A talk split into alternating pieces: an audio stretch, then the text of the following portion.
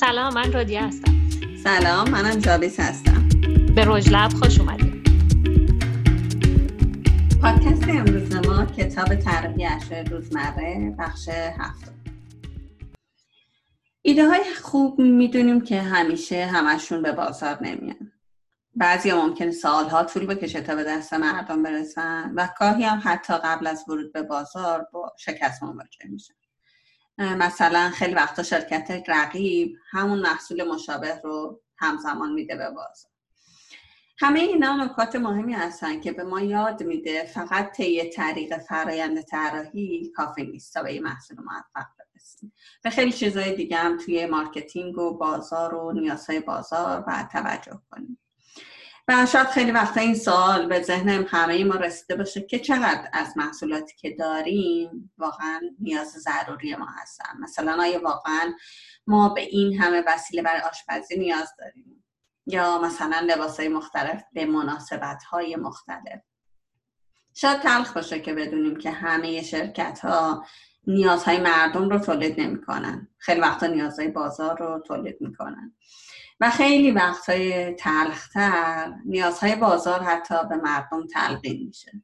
و مردم به این باور می‌رسن که محصولی که تولید شده نیاز واقعی اوناست. در حالی که شرایط برای اومدن این محصول قبل از اینکه محصول وارد بازار بشه مهیا شده و این نیاز اتفاق افتاده شکل گرفته. درسته. در واقع نورمن اول این بخش میگه که ما تا حالا از دیزاین در شرایط ایدئال صحبت کردیم. وقتی همه چی ایدئاله ولی واقعیت های دنیای دیزاین و بازار و رسیدن محصول به دست مشتری چیزای دیگه ایه. چون مثلا سه تا فشار مهم توی بازار هست که هزینه رقابت و زمانبندیه. و شرکت ها برای اینکه بتونن به سود بیشتری برسن سعی می‌کنن که یه جورایی بیشتر روی marketing توجه بکنن تا design. و در واقع میگه سه تا عامل اصلی رقابت وجود داره بین شرکت ها قیمت feature و کیفیت که این دوتایی مثلا قیمت و کیفیت خب سخت بهش رسیدن. زمان‌بره هزینه‌بره برای همین میان برای رقابت با هم دیگه روی feature ها یا مزیت های افزودنی یه محصول تمرکز می‌کنن که به عنوان یه مرضی توی دنیای design ازش یاد می‌کنه به نام featuritis بر وزن مثلا arthritis که مریضی ها رو به این عنوان می‌خونن. و میگه این یه مرضی که هم واگیر داره هم واکسنی براش درست نشده و خیلی هم ریشهکن کردنش سخته. ما توی بخش قبل ازش صحبت کردیم اون چرخه design و design thinking اگه محصولی بخواد بیاد دوباره وارد اون چرخه بشه خب خیلی زمان‌بره هزینه‌بره. ولی به جای اون میان مثلا یه سری feature بهش اضافه می‌کنن. حالا میگه یه آلترناتیو یه جایگزینی هم هست براش. که به جای اینکه بیایم روی رقابت تمرکز بکنیم بیایم روی نیازهای مشتری تمرکز بکنیم و اون نقاط قوتی که محصول ما داره اونا رو سعی کنیم bold کنیم و روشون تاکید کنیم. یه مثالی هم که می‌زنه آمازونه که شعارش اینه که به جای focus روی رقابت میان و روی کاربر کاملا تمرکز می‌کنن. یکی از مطالب جالبی که در مورد همون featuritis نورمن صحبت می‌کنه ازش برمیگرده به همون مثال موتورسیکلت. سال 1988 وقتی این لگو رو سر هم می‌کرده فقط 15 دقیقه داشته.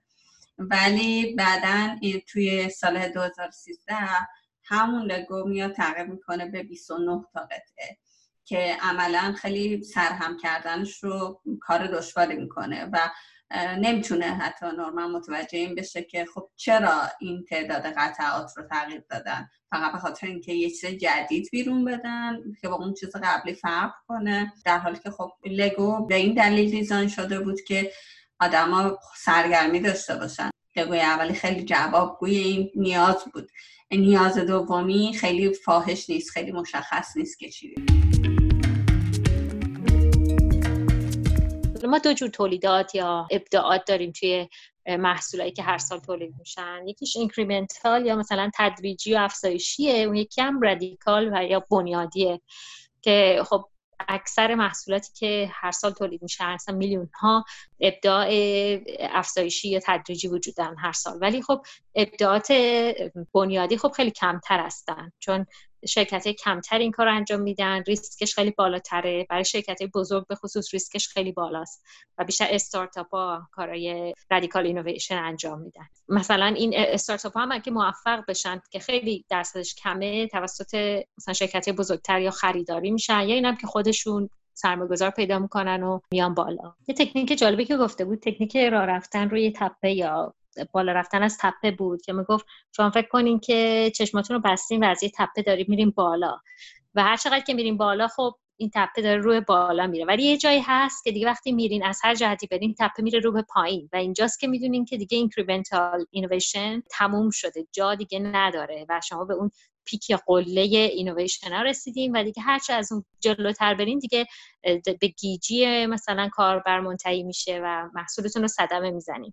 بعد میگه ولی خب یه راه دیگه از فکر کردنم اینه که برین روی تپه دیگه. یعنی این تپه رو تا بالا اومدین و اینجاست که به یه radical innovation احتیاج دارین. یه radical innovation در واقع عوض کردن این تپه است تا دوباره این راه incremental و یا پیشرفت قدم به قدم رو دوباره پیش بگیر حالا اول این بخش حرف جالبی می‌زنه میگه که تکنولوژی سریع پیشرفت می‌کنه اما مردم و فرهنگشون خیلی آروم آروم پیشرفت می‌کنه. حالا به هر حال میگه که به همین دلیل تغییر هم سریع هم آهسته یعنی یه ترکیبی از این دوتاست چون دوتا در واقع عامل توش هستش.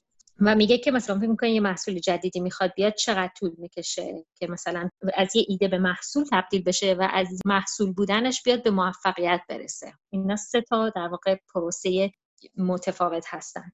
مثلا استارتاپ ها فکر می‌کنن که خب یه چیزی یه ایده خیلی خوبی دارم یا موفق میشن چند طول می‌کشه و دیگه مثلا میتره کنم بازار رو.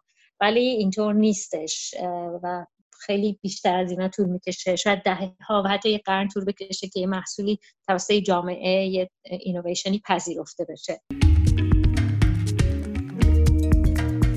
کتاب دیجیتال نمیان امکان تعاملی ایجاد کنن. چرا اینا این کار رو نمی‌کنن؟ به خصوص کتاب نورمن همین کتابی که الان داریم در موردش حرف می‌زنیم کتاب پر از مثالیه.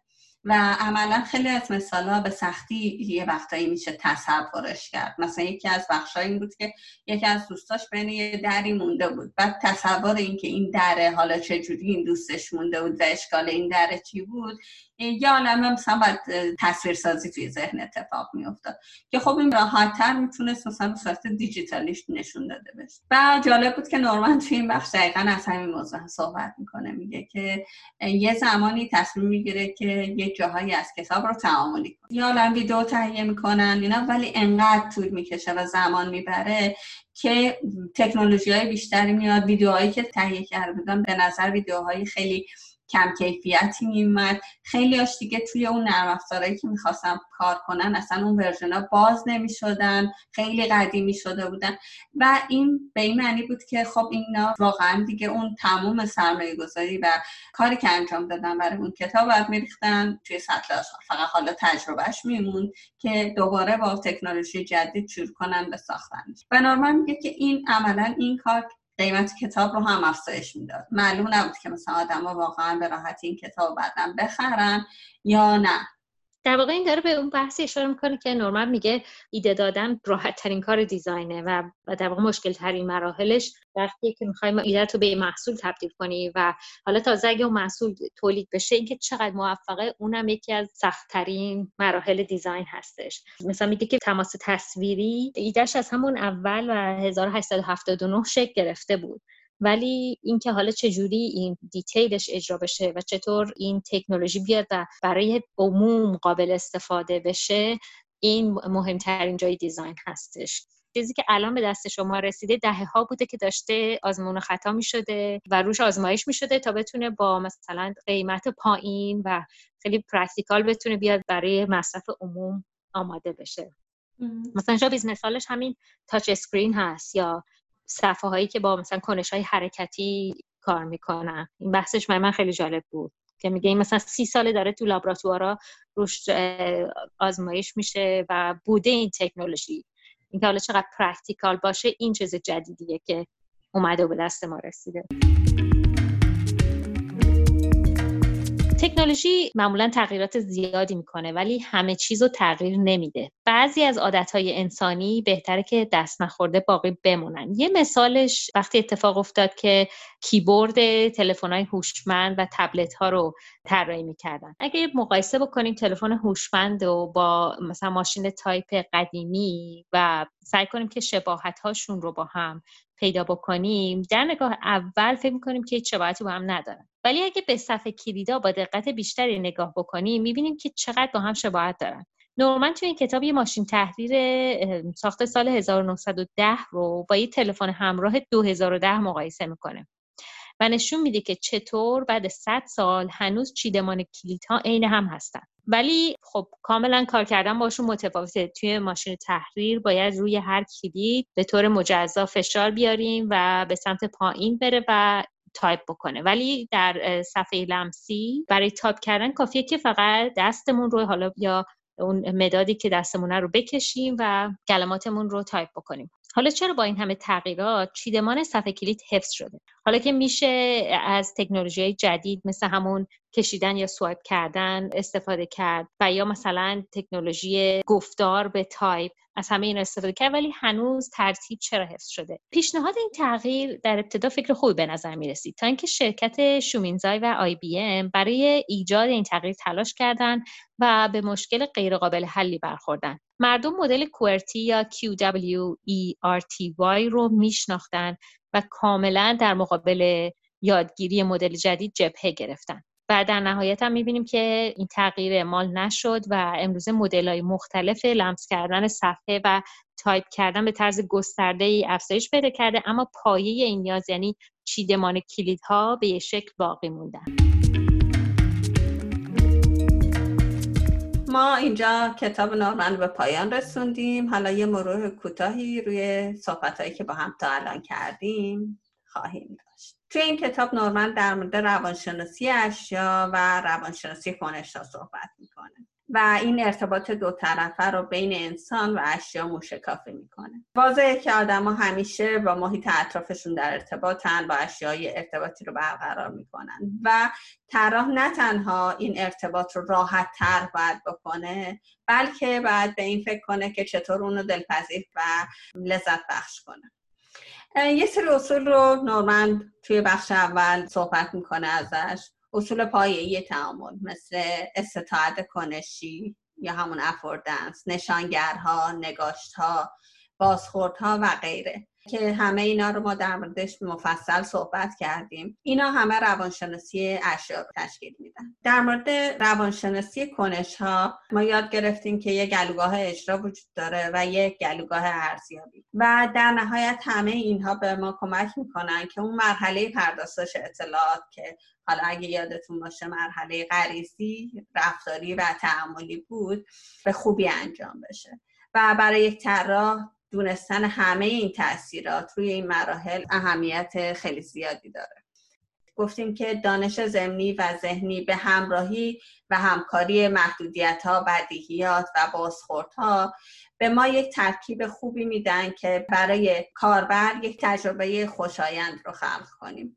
ما فهمیدیم که لازم نیست همه چیز رو در طراحیمون به کاربر از طریق دادن مستقیم اطلاعات تفهیم کنیم. می‌تونیم از ترکیب دانش ذهنی و ضمنی کمک بگیریم. و خب همه اینها همه چیزهایی که صحبت کردیم در مورد محدودیت ها بدیهیات و بازخورد ها به همراه اون اصول اولیه طراحی اصول پایه تعامل که توی بخش اول ازش حرف زدیم همه به این ترکیب کمک می‌کنن که ما دانش ضمنی و دانش ذهنیمون رو به خوبی بسازیم و بتونیم اطلاعات رو به کاربر تفهیم کنیم. ما به بررسی انواع خطاها، لغزش های انسانی و دلایل وقوعش پرداختیم. و گوشت کردیم چقدر این خطاها می‌تونه ناشی از فشارهای اجتماعی یا سازمانی باشه. و قطعا نقش ما به عنوان یک طراح اینه که این خطاها رو پیش بینی کنیم شناسایی کنیم و براشون راه حل ارائه بدیم راه حل در راستای کاهششون تمام فصل قبل با تفکر طراحی به هم وصل میشن. در حقیقت تفکر طراحی راه رو چاه رو برای تعیین مسیر از بررسی مشکل تا راه حل نشون میده. و حتی تو بخش آخر میاد یه قدم هم باز جلوتر میده و اتصال این بخش رو به هم بیشتر می‌کنه و میگه که خب همه این کارهایی که توضیحاتی که دادیم توی استودیو کاری بود. حالا از استودیو کاری بیایم بیرون. ما راه حل رو پیدا کردیم و الان باید بیاریمش تو دنیای کسب اینجاست که ما یاد می‌گیریم که طراحی فقط پیدا کردن و ارائه راه حل نیست. اینجا بخش تفکر طراحی به پایان نمی‌رسه. بلکه یه بخش جدید و حجیم شروع میشه که چرخه زندگی این راه حل توی دنیای کسب و کار. امیدوارم که همه طراحها این مراحل رو خوب پیش برن و طرحشون به خوبی توی دنیای بیرون از استودیو هم کار کنن خب رودیا ما کتاب طراحی اشیاء روزمره رو با پایان این بخش به پایان رسوندیم. واقعا کتاب جالبی بود. من که هم ازش درس زندگی گرفتم هم دیزاین. امیدوارم که کمک خوبی باشه برای درک تجربه کاربری و طراحی بهتر. لطفا اگر تجربه در رابطه با موضوعات مطرح شده توی این کتاب دارید و یا نظر و پیشنهادی در مورد پادکست ما دارین حتما با ما در میون بگذارید و ما رو خوشحال کنید.